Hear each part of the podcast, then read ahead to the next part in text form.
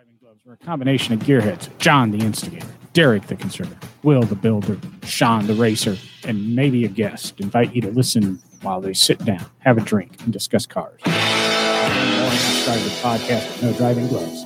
Time now for the ride. We're sitting here with a crowded house tonight for a change at No Driving Gloves. Uh, my little screen's got f- four faces on it, including uh, my ugly mug, I guess. Um, who do we have out there tonight? The ball headed duo is here. Well, yeah, well, yeah, there you go. Yeah, exactly. Oh, it's good to be back, guys. It's been um, it's been a few weeks. It's been a crazy ride. Uh, trying to wrap up the TV show, and just found out that uh, got another car accepted into SEMA. So that will be three that Big Oak will have there, and it's looking like three or four from the TV show. So um, I could have possibly have eight cars at SEMA this year. So that's getting um, a little hairy. Um, Are all your booths going to be next to each other, or are you going to be in four corners of two different halls? as, as of right now, I've got one outside in front of the brand new building. So I thought that was pretty cool, is why I took that.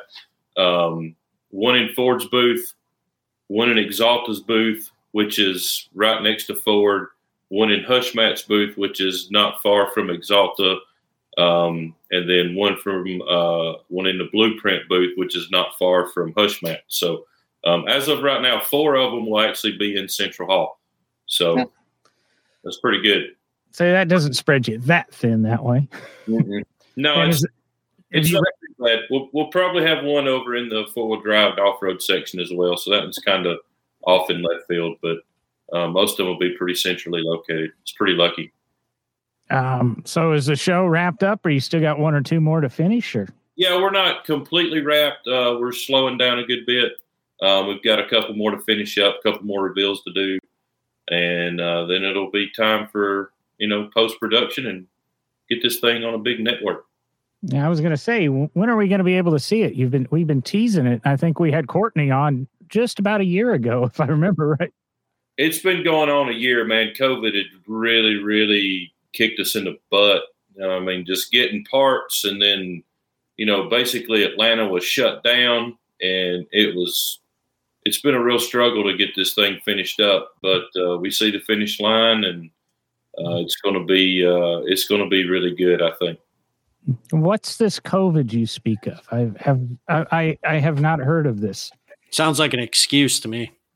If you hadn't heard of COVID, then you need to go back in your damn cave. Please, man. No, well, well, we're supposed to forget about it now. I mean, uh, CDC says as long as you're vaccinated, we don't need to wear masks. So I'll be 100% honest with you. The last two months at Big Oak has been terrible because of COVID. Just, um, we can't get anything in the door. We really hadn't felt the effects of it until the last couple of months, um, which it could be we're trying to get too ready to go to the interior shop and it's all neat, neat stuff next day. Um, and that that's that's been hurting us. But hey, at least we got plenty of work. We just move on to something else as the parts come in. okay, should we just skip over Derek? Yeah, sure. Why not? I don't. What you got? I never. I never talk anyway. Come on. Ha- Have you done anything interesting? Yeah, you don't edit you. Ouch! Dang, man. See if I talk tonight. Do I have anything going on? No, John, nothing at all. Um, renovation of a restaurant at a museum, uh, new exhibit opening up in a week. Uh, let's see, getting you know, and I, love that Will has so many cars going to SEMA, and just bringing up that he has going uh, cars going to SEMA because what I love is this week I have had three concours reach out to the museum and ask us to bring the cars. Correction, make that four. Uh, I just remembered one that came in today, and I am I am pumped about the fact that we are going to get back out and see all our you know old friends at all these events again And I mean, I'm looking at being at the Cincinnati Concours. Uh, at Ault Park. Uh, let's see, we're going to be at the Keeneland Concours in Lexington, Kentucky. Uh, our guest tonight is going to know this uh, show because we will be at the Concours of America at um, St. John, at the Inn at St. John. And uh, we're also going to be doing the Chattanooga Motor Car Festival again. So all those shows are back on and the Corvette Museum is going to have a strong presence everywhere. And I think it's going to be a great year. I'm excited to get back out on the road and see people. And I, and I think that's a little bit about what we're going to talk about tonight as well. But I might as well just pump a little bit of the museum while I'm at it here because, you know, John likes to edit me so much. So you know the the new restaurant is opening up soft opening really this week and next week. We're going to be a do, doing a grand opening in june. Uh, we got a couple more big feature pieces to get into the restaurant but beyond that it is live now. Look up the stingray grill on facebook and all the social medias. You can find it on the corvette museum website and uh, it's going to be a really really cool place when it is fully operational and up and running. Got some really cool statement pieces in it that i've been working that well our team has been working with tom peters on. And uh, tom peters of course the uh, former chief designer of corvette for many many years. And uh, also have a little exhibit opening up called corvette powered and uh, there's not a single corvette in it but there's a lot of Corvette engines in it. We have uh, some Isos coming in. We got an Iso Grifo and an Iso Lele, and I've got a Bizzarrini Strada coming in. And uh, actually, um, we won't talk about one car we have coming in because Will is mad at me. So we're just going to glaze right over that car. And uh, we also have a uh, one of the 1997 Malibu Corvette boats and a lot of other cool cars in the exhibit as well that uh, I'm I'm very happy to see coming in and have on exhibit for a year at the museum. So if you get a chance to get to the museum Memorial Day weekend until um, the NCM Michelin Bash of 2022, it's about a year from now. Uh, we are going to have some amazing cars that all have Corvette engines in them. All right, I'm I'm done with my uh, rant there, John. Nah, you were done about five minutes ago after we finish editing. So, all right, cool. Um, so I'm glad you guys, you know, because I don't play too much in the car world anymore. I just don't have time. I'm beginning. I've got something cooking in my head, um, and I may be reaching out to certain sponsors to see if they want to do this for me. But we'll talk about that later. But it would really dive me deep into the car world again. But I'm glad Will's saying he's got cars going to SEMA and shows and getting cars ready to go out into the public. And Derek's got a obviously a bucket of things to do and cars to get ready. Not, and he didn't even mention he's taken some of his cars to concours. You know, his personal collection has been invited to a couple of events. So, you know, he he's got that. And that's one reason, you know, I kind of made the joke to Will, what is this COVID? And I'm, you know, I'm kind of glad we've got it under control. We're not going to get into a COVID lecture. We're getting kind of this soft opening, working our way back into it. But man, I think when late June rolls around, July, and big percentage of the population's vaccinated, and I think the fear is set. I mean, even around the house here with four immune compromised people, we're getting out into public a little bit more and having fun and, and you know, doing things, at least outside. And that's why uh, I'm glad to have this guest on tonight because he does some um want to say I don't know. Want to say gets involved a little bit into racing. Actually runs uh is CEO of M1 Concourse and Tim Tim McGrane. Hopefully I said that right. I never pre-check with the guests. I just me and the way I don't speak right. But um, Tim, did I get it right? And welcome to the show. John, thank you. And yes, you did. You got it right. So well done. It's nice when people from, you know, have, have names from the old world that are easy to pronounce, not like me from, you know, farther into Europe. So you're with the with M1 Concourse and you know, I've read some of the stuff that's been sent to me about you and I don't like to read. There was a nice video there, John. You should have watched the video. M1 Concourse does a lot of things. Uh, are you strictly on the show sides? And we're going to get into the shows. We're going to get into that, but I want to kind of get your, the feel of what you're doing with M1 Concourse. Are you into the garage condos? Are you into any of the track stuff, or is it all under your umbrella? Um, it, it all falls under my umbrella. So the M1 Concourse facility, and, and we're located in, in Pontiac, Michigan, and uh, we sit right on Woodward Avenue, uh, which is designated you know, Michigan Highway 1. So that's where the M1 comes from. So we're a, a 87 acre property. Uh, we feature 250 privately owned garage condos, and we have a one and a half mile track. And it's not a race track; it's a high performance driving experience track. It was never designed for competition. Um, one and a half miles, 11 turns, and uh, you know it, it's a unique facility. There there are a number of private tracks around the country. Um, you know, some with or without either residences or garage condos, but um, you know, we all do it slightly differently, but uh, you know, we've got a unique property. Um, you know, like I say, ro- located in Pontiac, so we're we're right in in Motor City or Motown.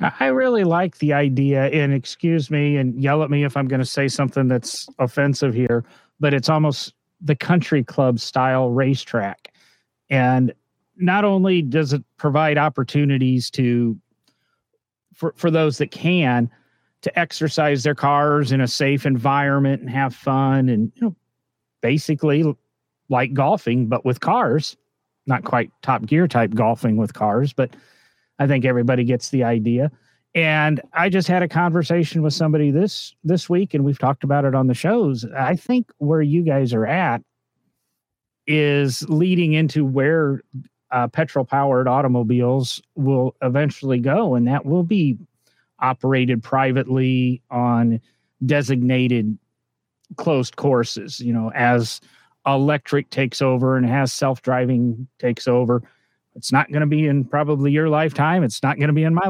lifetime but i guarantee you my girlfriend's kids kids will start seeing that fortunately or unfortunately and i just think it's on the it's really really cutting edge if you think in that? Well, certainly. I mean, you, you certainly could, could take the analogy that we are sort of that that that country club model. We, we've got a bit of a sort of a, a private identity and a public identity. The private part being, you know, the the garage condos, which are individually owned, and and then for those owners, uh, they have the opportunity to join our motorsports club, which then gives them, you know, access to, to track time each month.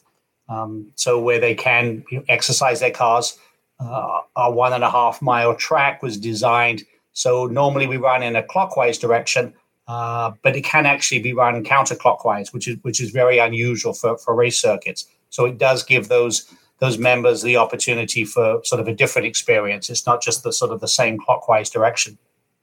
But our public identity is that you know we do conduct a number of events and, and have done you know up to 2019 um, like a lot of places around the country, we, we've done the, the cars and coffee events, and, and we were attracting 1,500 cars, um, you know, last year, or excuse me, in 2019. Um, but but this year, we've got four major events, two of which we're producing, and, and two of which you know other organizations are producing. We're very much involved with. Um, so that that sort of gives us our, our public, uh, you know, public part of, of what M1 Concourse is all about. I don't know which way I want to go. If I want to talk more about that, or I'm going to talk more about you at this point of the the um, podcast. Uh, we touched briefly. Derek brought it up that you have sort of an accent that doesn't you admitted doesn't quite fit in anywhere anymore. Um, you you obviously are not native to Detroit, are you? I am not. I am a newly minted Michigan resident, so I've I, I, moved out to the West Coast. I visited in California in 1981, uh, relocated from Southeast England. I, I, grew up in Kent, England, uh, moved out there in 1982, and, and uh, uh, for, for all that time have, have lived between either Southern and Northern California or Arizona. Um, so, assuming the CEO position at M1 Concourse, you know, as of March of this year, is uh, is first time. I visited Michigan many times, mostly for automotive reasons Uh, but yeah, now officially a, a Michigan resident, and um, you know we'll get to uh, experience Woodward Dream Cruise in person uh, for the first time. And, and, to your earlier comment about you know will, will the demise of, of gasoline powered cars, you know, will they be relegated to you know private tracks? Um, you know, let's hope that there's at least one place that, that they'll be allowed. It, it, it's Woodward Avenue. Amen to that. I had other questions, but you took on your new role just a couple of months ago. Uh, you've lived in California and you've obviously lived in England. Have you ever visited Detroit in, say, November through March? well, the answer is yes. I have been one of those many that have, have visited the Detroit Auto Show in January, asking myself, what am I doing here? Otherwise, it's been for what was formerly known as the Meadowbrook Concours. Um, you know, when when that was uh, it's now the Concours of America at a different location. But you know, when I was with the Blackhawk Museum, you know, we exhibited at Meadowbrook many years. So I was here in the summertime. Um, and then for a number of years, when Chrysler dominated sort of the, the sponsorship position of many of the, the classic, you know, vintage car events around the country, uh, we'd all be back in Auburn Hills, um, you know, paying homage to to the people that provided the sponsorship for the events I was involved with. Okay, I, and I was just wondering because I'm sure Derek can tell you a little bit about winter in Detroit and there's one reason I don't think I'm moving north again, even though it still snows a little bit in Birmingham. I was I was going to say, John, you got to be careful. I mean, Tim, you don't know this. I mean, you know, I worked at Henry Ford Museum, I'm sure, but yeah. I uh, I was I was born and raised just south of Saginaw, Michigan, uh, oh. a little farming town, um, and spent uh, really most of my life in Michigan until I, I moved to Cleveland, Ohio, which is not a great upgrade from Michigan weather. Just you know, throwing that out there. Lake Erie is still one of the Great Lakes, uh, and it wasn't really until a little over four years ago that I moved to Kentucky that I got away from uh, really, uh, truthfully, four seasons. It's like three and a half here, yeah. um, but yeah, I still hold a very, uh, very special place in my heart for Michigan and uh, the Detroit, greater Detroit area. To to be honest, um, I love downtown, love Woodward, and uh, you know, I, I, love when I get to go back as well for event. Yeah. So, and John can't say much because he grew up in the Chicago area. So, like I said, I ran when I had the chance. well, we, would look at it this way. You look at it as an adventure. First of all, you know, Detroit's a great airport, and they've got, they've got four direct flights a day to, to Arizona. So if you need to make a weekend trip, you know, that time of year to thaw out, then that's fine. But um, well, you know, you, it, it was spent- changing extremes. You know, last summer I was in Arizona and it was 115 degrees for far, far too many days. So it's just one extreme to another. Yeah. 115 below. mm-hmm. Yeah, those um, are the um, good days. You said Arizona. If I saw somewhere in your bio correctly, you worked for Barrett Jackson at some point. You mentioned the Blackhawk collection, but you, you did you play spend some time out there with Craig or? I, I did. Um, actually, my first I've been in Blackhawk twice, and and the first time I was with with Blackhawk, uh, we were very involved with Barrett Jackson, um, the president of the or the founder of the Blackhawk collection, Don Williams um, had, had, a long time relationship with with Tom Barrett, um, and then actually was probably the person instrumental in, in putting the Barretts and the Jacksons together. Uh, because in the early years they were actually doing separate auctions. Um, I was going to say that was the early '70s. That was that's going back. So, um, so in, in my early years, I, I was I knew Brian Jackson, uh, who unfortunately you know sort of passed away much too soon. Um, yes. But then I, uh, I, I got approached um, to to go and uh, become involved with the Barrett Jackson auction. So I worked with Craig for for four years. Um, you know, exciting times. It, it, was early times, so early days of, of live television coverage of the auction. I think when we got there, we had three hours of live coverage, and this was back in the Speed Vision days. Um, and and you know, we were selling a high percentage of cars, but we weren't selling hundred percent. Um, but we we say I remember those days. I in, interned with. Uh, Barrett Jackson for a few weeks in the, the January auctions right around 98, 99, and 2000. Usually worked under Drews. So yeah, there we go. So you, um, so we, we found out very quickly that you know if you if you don't plan um, a car that potentially could sell on live TV for a world record auction, only to find out you've gone to a dog food commercial, Um, you got to co- you got to coordinate the time between live TV and the live auction uh, because neither of those wait for anybody. Um, Yeah. But One of, one of the guys on the screen uh, kind of had that happen to him. Yeah, with with that car right there. So, but uh, no, they were they were good times, and, and still have. You know, I'll, I'll I should Craig, you know, two or three times a year, and um, certainly have a a, a, a lot of relationships. Um, you know, through my Barrett Jackson years, and and uh, no, they, they were they were good times and fun times, and uh, it, it's amazing. You know what that uh, what, what Craig has done with with that event. I mean, it's uh, um, you know, it, it, it it's it, it, it's something spectacular. You look at the the tented facility. Um, you know, I think from one end to the other, it's it's probably you know close to a mile. Certainly, you know, pre-COVID times, and uh, um, certainly an amazing event. And then obviously all the other events that have, have grown up around uh, the Phoenix area and the Scottsdale area because of it. We'll play back into the early 80s again. You said you went to California. Now, was that a vacation the first time you traveled, or was there an ulterior motive? I'm trying to figure out what what was the enticement that got you to come here from England and then stay for 40 years. So uh, it, it was, he just finished college, and a friend of mine, we decided we're going to go on a three week trip. Um, we were originally planning to go to Florida because our friends the year before had gone to Florida. And at the last minute, we, we decided to go to California. And we had this this plan. We went to land in Los Angeles, and we were going to do the San Diego, Las Vegas, San Francisco, back to Los Angeles sort of circle. And um, you know, we got we got such a good deal back in those days. There was the probably the pioneer of, of discount flights, Freddie Laker. So Laker Airlines had this deal. You got you know, for 119 pounds, you got your return flight, a rental car for three weeks, and your first night hotel. Um, what you don't look at is what time the, the you land in LAX. You know, so the landing fees at two o'clock in the morning are significantly less than during the daytime hours. You know, so you're on a flight, you land at two o'clock, and now you're trying to find your hotel in Inglewood in the early 80s. Um, so when we eventually got there, um, we got stopped by the police for making a, an illegal left turn. Um, so we, we, decided let's just find somewhere quick. I looked at a map, and Palm Springs just seemed to be a name that we'd heard before.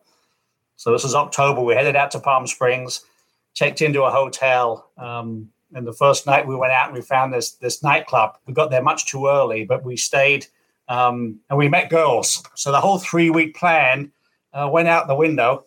Uh, we stayed there for a, a, week. We did a day trip to San Diego, uh, a day and a half trip up to San Francisco, of which I had to make a detour and stop by and, and see Laguna Seca because I'd read about that place when I was a kid in car magazines. And my friend was not a car person and he couldn't understand why we were going completely out of our way to see sort of a, an old racetrack. Um, and went back to Palm Springs. But um, so that my point of reference was you know, October with Palm Springs, and I'm going back to England in, in October going, do I really want to do this or do I want to go and, and, and live in the States? So I got to the end of the year and I had to either I, I give it a try, either get it out of my system or see if it worked. And uh, it worked. So we can blame it all on a couple of girls when it really comes down to. That's exactly it. California girls.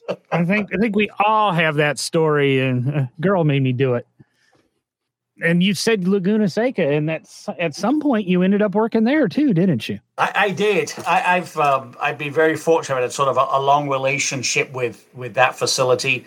Um, you know, first of all, again, as a kid reading about the events, um, but in the early '80s, I started in the classic car auction world with a company based in Los Angeles called Rick Cole Auctions. I know, remember Rick Cole? Yeah. So, and, and Rick was the first person to do an auction in Monterey. He, he was a, an avid vintage mm-hmm. racer. He raced at Steve Earle's uh, Monterey Historics um, and was doing auctions in predominantly in Southern California. Um, and the sports and race car world was, was was was beginning to blossom. And and he went to Steve and said about doing an auction at the track. Um, and, and and and Steve, bless him, would would have nothing to do with such a commercial enterprise. Um, so Rick found a venue downtown, and he did a single Friday night auction of 85 cars basically going into the unknown um, and, and, did really well the first year. Um, and then that I started, so it was second. So I started working with him for the third year. Um, and then uh, 1988, we had um, he, the feature car was a Ferrari 250p. Um, and it had it was coming up for sale. And the month before, uh, Enzo Ferrari had passed away. Um, and this 250p sold for, at the time, was probably the third or fourth highest car that sold at public auction.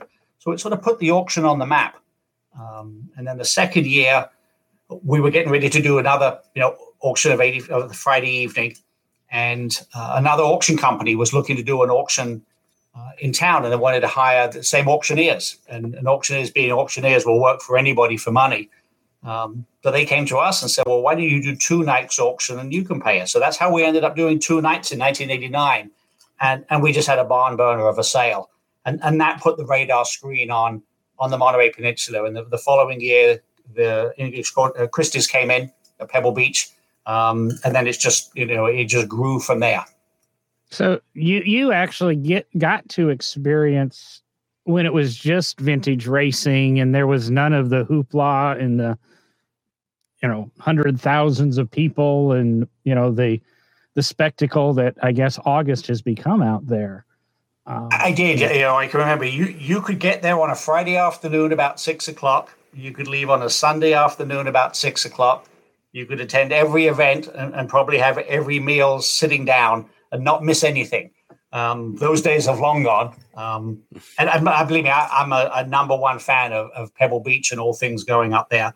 Uh, but it was because of my early days at Rick Cole that I had a started relationship with Laguna Seca. Um, obviously, because of the, the historics at that time, you know, you went to uh, the auction Friday night, the races on Saturday, the concours on Sunday, and, and and that was it. There was a few other small gatherings, um, you know. So we did that, and I started uh, again started a relationship with the people at Laguna Seca. Um, you know, Rick in the early '90s actually started an IndyCar team um, with a chap from the racing world called Jim Hayhoe. Uh, an IndyCar was was predominantly featured at Laguna Seca at the time. Um, so then we worked closely with the, the marketing and PR people, a, uh, part, a part of you know Rick's IndyCar team, and, and kept a relationship, you know, through the time that uh, Scott Atherton, you know, took over and, and, ran it for many years, and then Scott went on to work for Penske and then run American Le Mans Series and IMSA, um, and then some you know subsequent people. Uh, and then not too long ago, you know, I, I got called to to see if you know I, I would take the position of, of, CEO of Laguna Seca, which I did. They, they, there were some challenges going on down there, and I, I certainly was very aware of them. And um, I felt we could make a difference. You know, it's a legacy track, and, and it is Laguna Seca. And if there's any worthy cause, it was getting that back on right. But um, the county had other other plans, and uh, so onward and upward.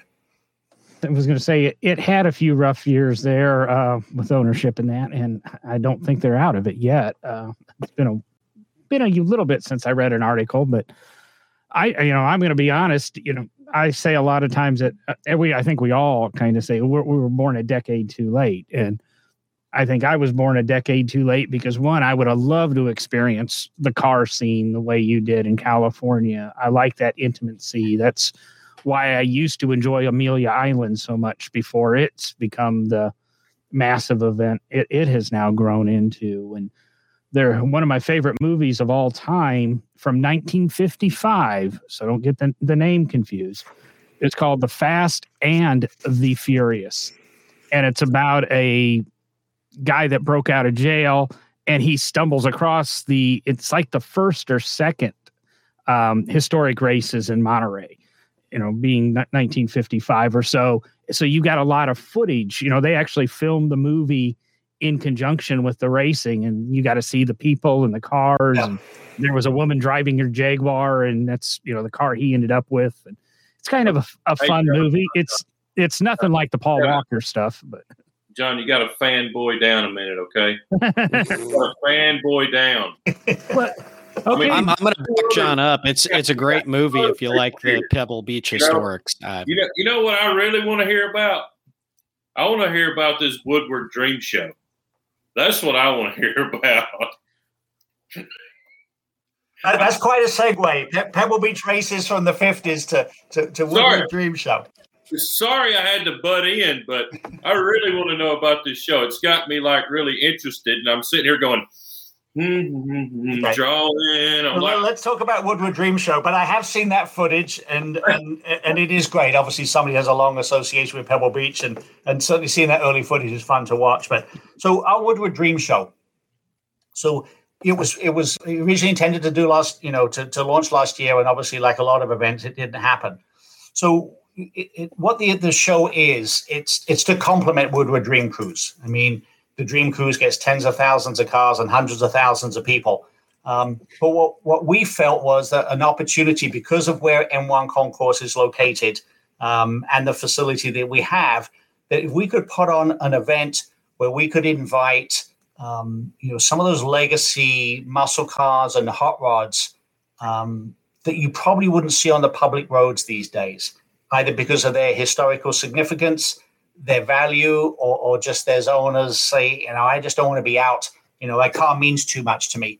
But they still want to share it with people. They don't want to cocoon it away. Um, so because we can create a controlled environment, you know, we're going to put the show on and, and, and get about, you know, sort of 250 uh, again, significant, you know, custom cars, hot rods, uh, muscle cars, complement, you know, what Woodward is all about. We had a, a press conference early this week, um, and we were fortunate to get you know, two legacy cars from from Woodward history. A, a friend of mine, a gentleman by the name of Harold Sullivan, um, who's been a, a long time Mopar collector, um, has a car called Silver Bullet 67 GTX uh, that uh, uh, was also generally referred to as the king of Woodward because, I, from what I understand, it was never beaten. Um, so you know he's going to bring his cars, some of his other Mopars out, and there's another car, 71, excuse me, 70 Challenger, um, that's, that's referred to as the Black Ghost, um, and it was actually owned uh, by a Detroit police officer, um, but every weekend, not every weekend, but occasionally he would go out and, and he ordered it with all the options. I mean, he checked off, you know, every power option you could have. Um, so again, for the 70s, it probably could beat everything and it would come out, it would beat people, and then it would disappear for weeks. And, and this sort of uh, the, the, the the whole black ghost thing came about. But it turned out he was a Detroit police officer, and he's been in the same family. His, his son, his uh, son now has it. Uh, hasn't been restored. It's untouched. Um, and it's actually one of the historical uh, vehicle association uh, in, in, the registry. Um, but those are the type of cars that, that we're looking to attract, and again, create an event for you know fans and spectators to, to come and see, and also the owners to share their cars. That that's awesome. I love seeing historic cars that have a meaning, especially to a specific area like that. That's that's pretty kick ass. Um, but like in in my industry, the the custom car world, the hot rod industry, you know, is is that going to be accepted too? So like a car that I've built that you know is a SEMA debut car or a Ridler car or something like that, is that going to be accepted and be able to be there as well? Certainly, you can't do an event in Detroit and not accept a Ridler car. I mean, that's a, um, no, absolutely. We, are going to have uh, certainly sort of unique cars. So we, we, would absolutely look for you know for those special cars. Again, you know, cars that you're probably not going to see on the on the street, but but are certainly you know great cars. You know, whether they're they're historical or they're contemporary. Um, so you know whether it's a um, you know, uh, America's Most Beautiful Roadster winner, a Ridler car, or, or anything spectacular in between.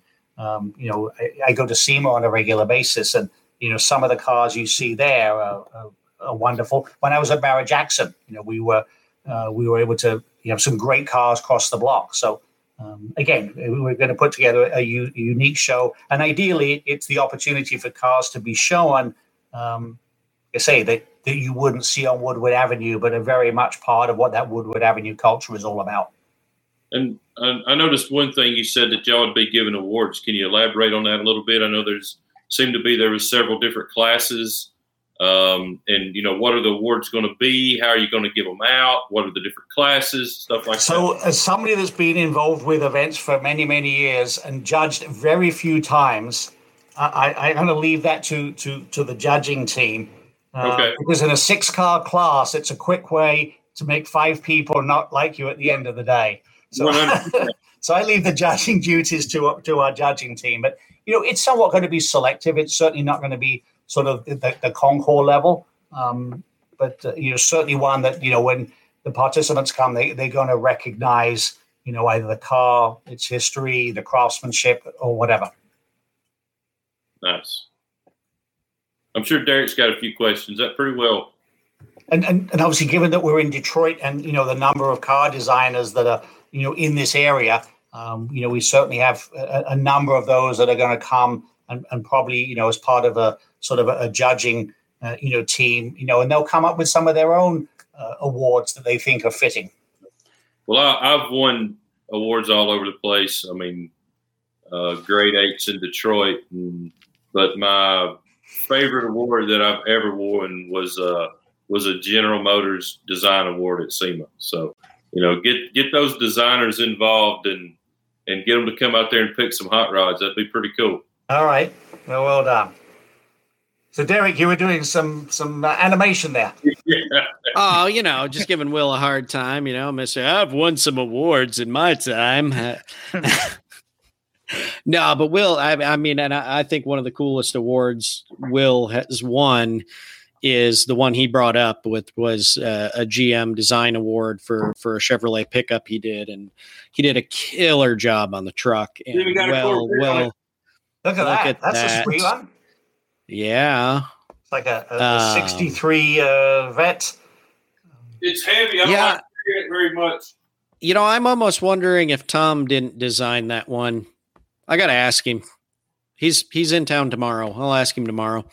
Um, and, and Tim, I don't know if I know I've said Tom's name a few times. I'm sure you know Tom Peters, or at least know of Tom Peters. I do know of him. Yes.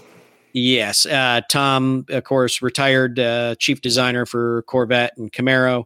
Um, did a time in the truck studio, you know, running that.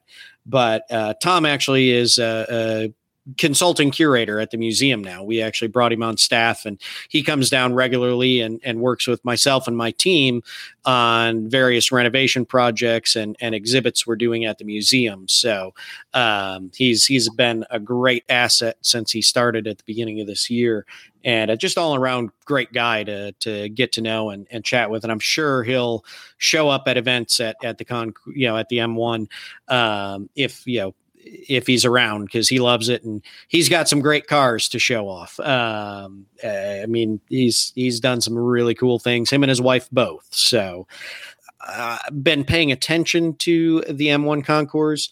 Uh, you know, kind of since the announcement, stuff like that. Of course, my ties back to Detroit.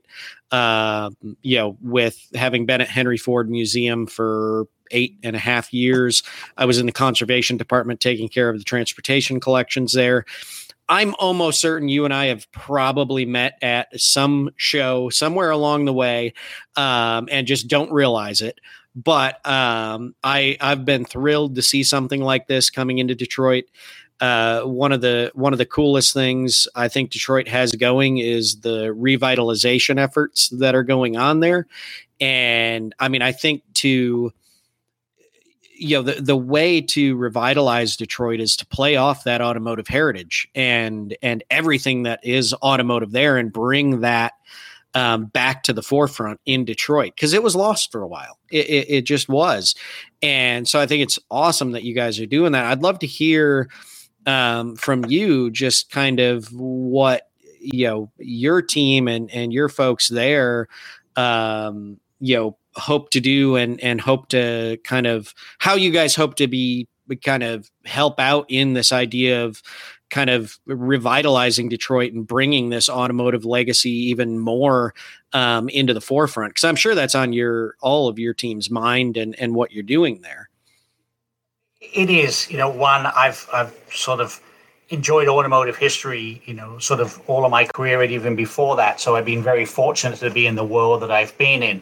Um, but but being in this position and being at a location, you know, firstly, you know, we're at a piece of property. Its name is M1 Concours, but but generally it's referred to as the Triangle, and, and it's got automotive heritage going back to you know the early 1900s. You know, I think the first vehicle that was built on the property about 1903 was the Rapid Motor Car Company. Um, and then obviously for many, many years, it was a sort of a GMC assembly plant. So, um, you know, there's a lot of uh, lot of automotive history in the ground there. Um, but as part of, of, what we're doing is, you know, one of the things is, is, sort of the events that we're doing. Again, the private side of our world is good, um, but our opportunity to, to just be involved with the car culture. So, you know, we're starting off in August. We have two back-to-back events. You know, the first event is put on by the Motor Trend Group, and they call it Roadkill Nights. Um, and they've actually got permission to close down part of Woodward Avenue. Um, and along with the Dodge brand, they actually do drag racing on Woodward Avenue, right in front of the Concours facility. Uh, so obviously they take over a lot of our property, um, and you know that that that focuses on certainly sort of the, the heritage of, of, of racing or stoplight racing on Woodward Avenue. The following weekend, we have our, as we talked about briefly, our, our Woodward Dream Show, which is the same uh, weekend as Woodward Dream Cruise. Um, and I think one of the things that M1 Concourse done is, brought more awareness up to the Pontiac end of Woodward Avenue. I mean, for the longest time, you know, Pontiac with the with the closing of a lot of the plants up there, you know, went through a time where I suspect, you know, people got to a certain point of Woodward Avenue and maybe turned around at Bloomfield Hills. And, and now we want to give them a reason to come all the way up and and, and do the loop and come back around or even stay up there. Um, and then in September, um, because of COVID and because the auto shows or any large event that was held inside was canceled, there was no Detroit Auto Show in last year, um, and there was no Detroit traditional Detroit Auto Show this year. Uh, but what we've been able to do is uh, we've now become the host property of an event that's called Motor Bella. It's put on by the Detroit Auto Dealers Association, who do the Detroit Auto Show. Um, it's going to be a transitional event for them. Um, so, you know, they're going to bring their manufactured displays and their tier one and tier two suppliers and going to create, you know, what will be an auto show in Detroit for 2021. Um, but it allows also, because of our track, they're going to use our track can be split into two.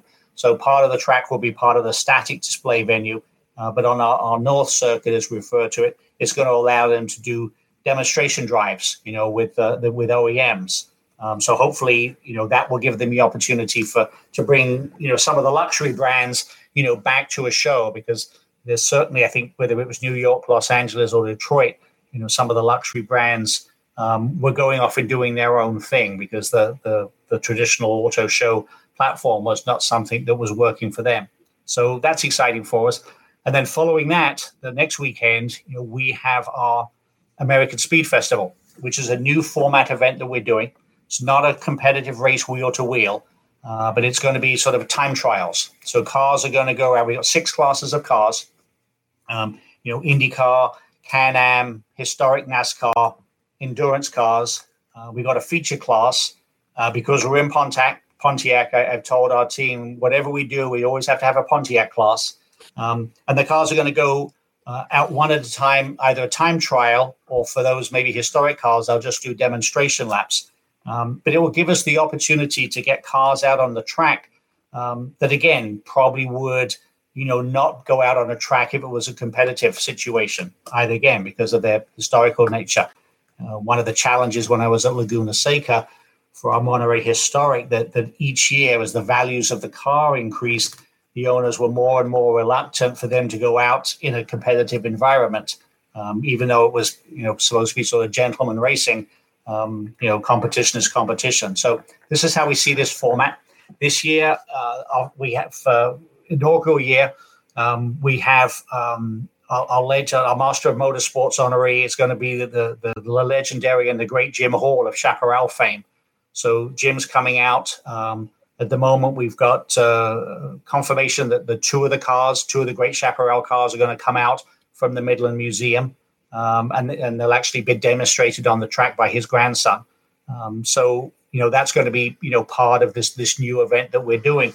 But it's also the theme is is past, present, and future. So we're also looking out for you know the the, the new hybrid cars, any of the supercars that that we can you know cater to the, the, generation that, that that appeals to now. Um, I think Derek, like you, I'm, I'm passionate for pre-war cars, uh, but we also have to represent, you know, all the generational interests. You know, whether it is the turn of the century cars or, or today's, you know, latest either hybrids, you know, or super exotic cars.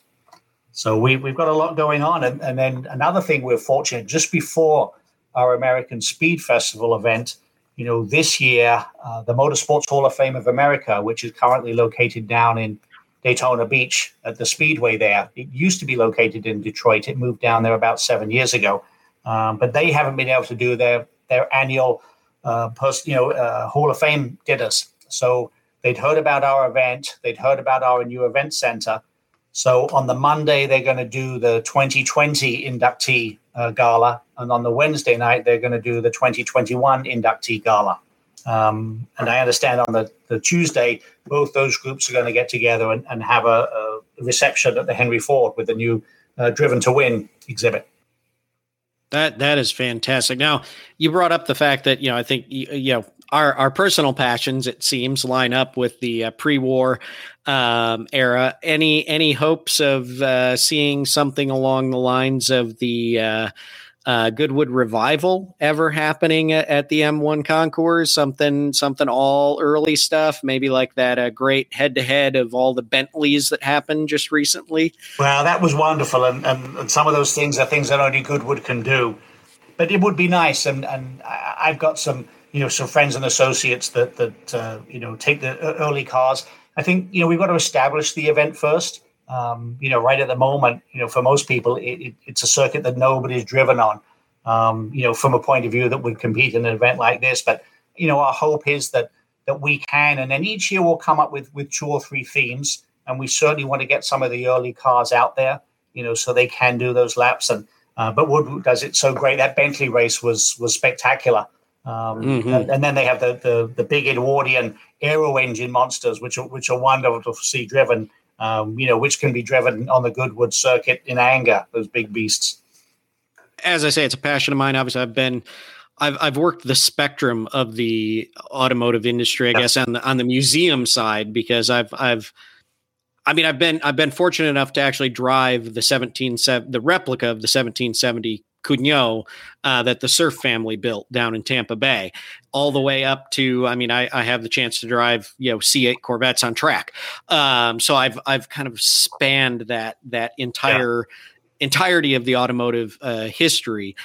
You know, there's just to me something about uh, driving the early cars. It, it's truly a driving experience. Um, you know, I've got I've got you know teens, twenties, thirties era stuff, and there's there's nothing like it. And, and i love having friends get in it and um, give them a ride. Even in something like my 1919 i've got a chevrolet 490 touring and uh, scare the crap out of them because I drive it like it's meant to be driven. And, you know, even though you're going 45 mile an hour or whatever, but in an early car like that, for somebody that doesn't ever ride in them and you go into a turn at speed, uh, they get a little worried that something's going to happen. and it's, it's kind of fun to, to scare them a little bit. And, yeah, I mean, you know, narrow tires, you slide a little bit around the turn, and hey, you're good.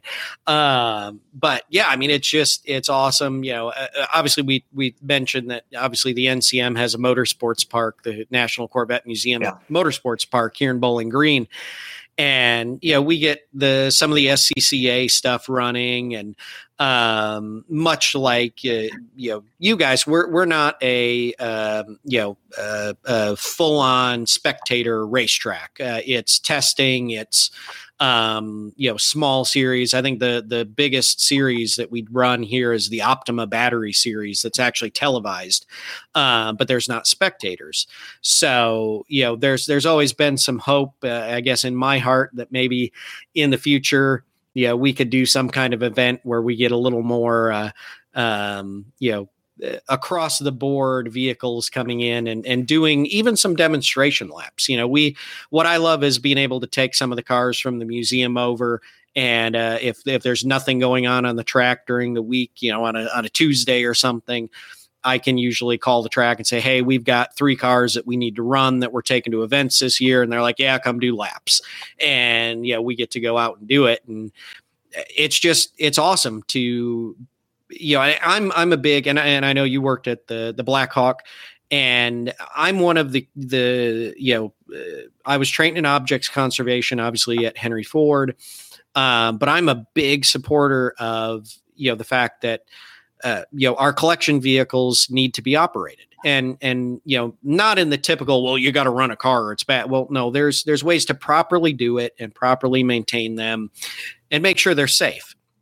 But it's all part of, in my opinion, as museums, we educate and you know the part of the educational experience and and just the visceral experience of any machine is it operating and actually being able to show people how those things ran and what they sounded like and the smell and the feel and just everything behind it. And I think that's one of the great things about these, you know, uh, tracks and, and things that are popping up because, you know, as John said at the beginning, and we've talked about it on the show, someday in the future, it's probably going to be the only place these cars are seen running and and being able to be heard, not on the road, uh, which is unfortunate. But I, I just think places like this are going to be just awesome for not only owners but also just eh, people who want to see these cars run and understand what they you know what the meaning of these was back in the day and and what it is today. So i i love to see stuff like this.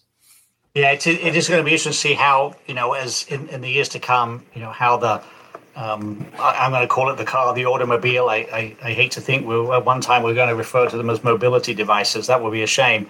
Um, how they change, but you know, I, I look at you know kids I know, and you you put them in a car that's got you know wind up windows and three pedals, and, and they go, "What's all this?" you know. So. The uh, what is it? The millennial anti-theft device is a clutch, isn't that what the, the joke is? Yeah.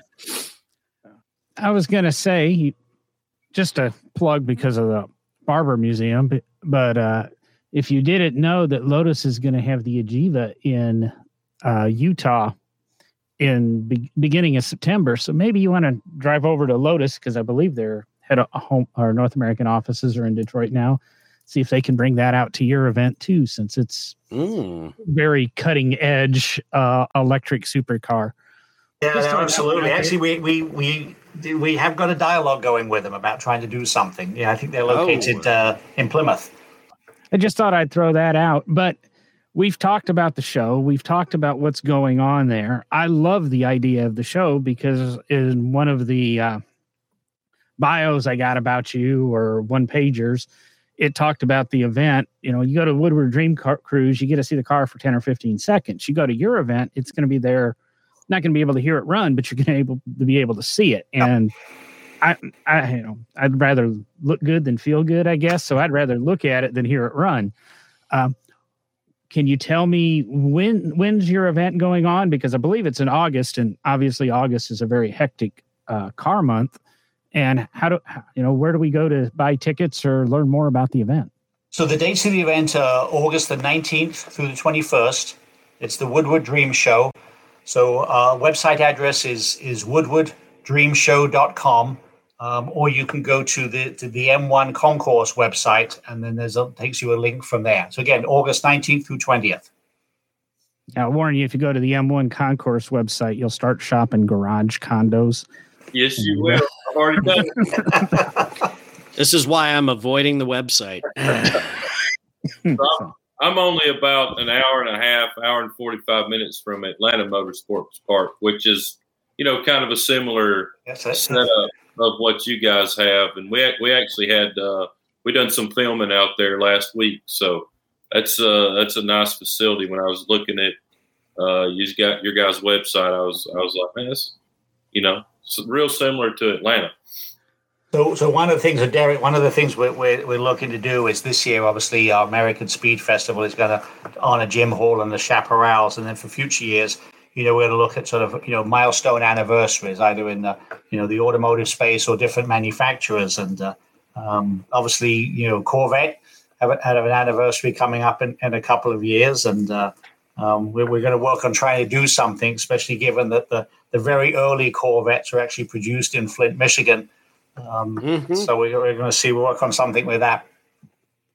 Feel free to reach out to me at the Corvette yeah. Museum, and I will be happy to to be involved in some way. We've got some great examples of the cars. So we'll start planning ahead, um, and you know, each year again coming up with a um, sort of a you know a, a, theme or some type of anniversary to recognize, much like you know the other major events to do. Um, but again, just you know in in our own way because of the nature of the event, you know we can you know potentially get cars you know to run uh, that you may see at a concours, but again it's in a static environment. Or now you wouldn't see they used to be on the racetrack, but they aren't anymore. Again, because you know people are concerned about the cars being damaged. Well, you know, and uh, I mean, just a crazy idea here, but uh, a big event like that sounds like it might need a, a podcast to to be, you know, live on site and and you know do some some podcasting from it. I, I, I mean, I don't know who might want to do that. It's just an idea that I thought we'd throw out. There we go. We'll have a brand new event center at the end of the year. I'm sure we can find a place there. I was gonna say I know a couple podcasters in California. I'll reach out to and see if they can. Oh, I want to say this has been a, a great conversation. We got a lot about you in the beginning, and obviously, we spent the last half of the show talking about your events. And you know, I knew I knew Will would jump onto this one just because the word you know Woodward was involved. Well, and and a and a show where hot rods are are you know highlighted and you know on show and and you know people can see them and and you know read about who built them and you know i mean it maybe win an award from gm oh sorry not winning customers not winning awards. The, the awards are nice but bringing new customers in the door that's what it's all about. I am not a hot rod guy. Will knows that. Uh, but what's cool about a hot rod show is there's not two cars identical. I mean you can go to pebble and you can see all 22, 23 Ferrari GTOs, and it's a billion dollars worth of cars, but they're all the same car. And it kind of, to me, always gets boring. Um, no offense, Derek. It's kind of like going to Bloomington Golds. You can only look at so many Corvettes.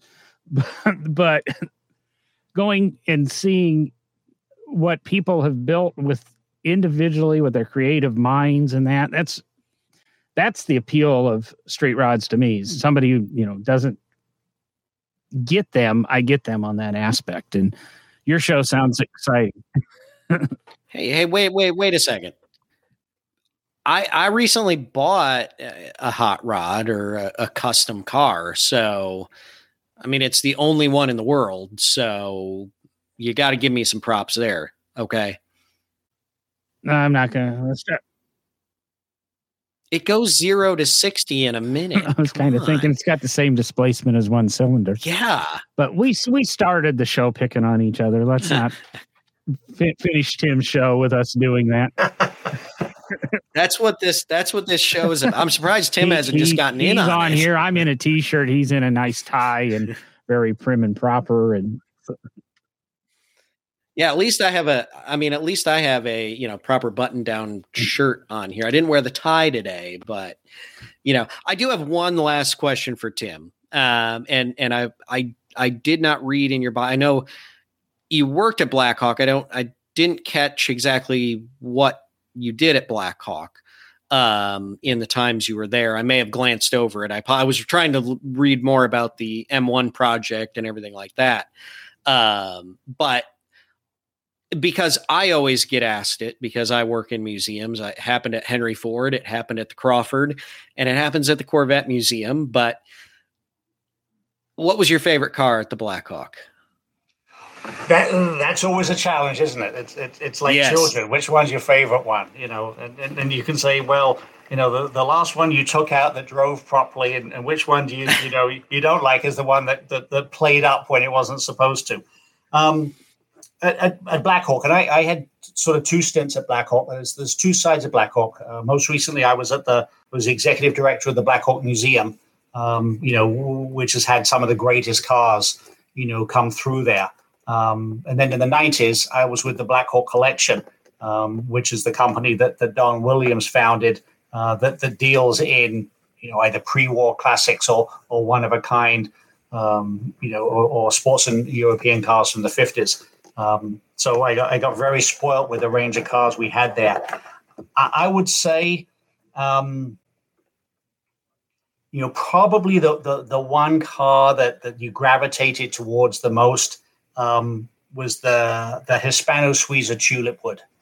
Um, you know, the 1924. I mean, just uh, you know, a, a spectacular car. Um, you know, built by sort of the Dubonnet to race in, in the Targa Florio. Um, but it but it looks stunning and it's so striking because it's got that that wood finish to it with the copper nails. Um, but there were so many other great cars. I mean, for, for one time we had you know a Royale on display. Um, you know, obviously the Henry Ford have got their park. It's just the Park Ward one that's at the Henry Ford. Is it? Um, uh, no, the the Weinberger Cabriolet. Oh, okay. Um, yeah. I was I was actually involved in the last the last time it operated at Meadowbrook. I was myself and Malcolm Collum were the two that got it running. Okay, so I, have been I've been I've been fortunate to sort of uh, um, drive one and go for a ride in another one, but um, but then we had the Alfa Romeo BAT cars um, for the longest yes. time. You know, and and and those, you know, as much as they're three cars, hopefully they'll they'll never part company. Um, and it's a sheer styling exercise and, and an automotive masterpiece. I think you know they are they are right up there. So I had to you know Google it all and, and remind myself what all the cars looked like there. It's just it's it's such a stunning collection. I mean, it just fantastic. Well, I mean, it's, it's great, but I, I, look at you know the, the you know our, our tastes change. I mean, I, I look at you know one of the things I think we all talk about is how how can we get you know younger generations into cars. Um, and, and, I'm sure you know some people you know look at young kids and go, "What do they like those for?" I mean, I look at the cars that I liked when I was a kid, um, and it's certainly changed dramatically, and that's because of the the what you get exposed to. Um, you know, my, my early passion was was custom cars. We would go up to a part of London called Chelsea, and, and they would have you know the cruise along the King's Road.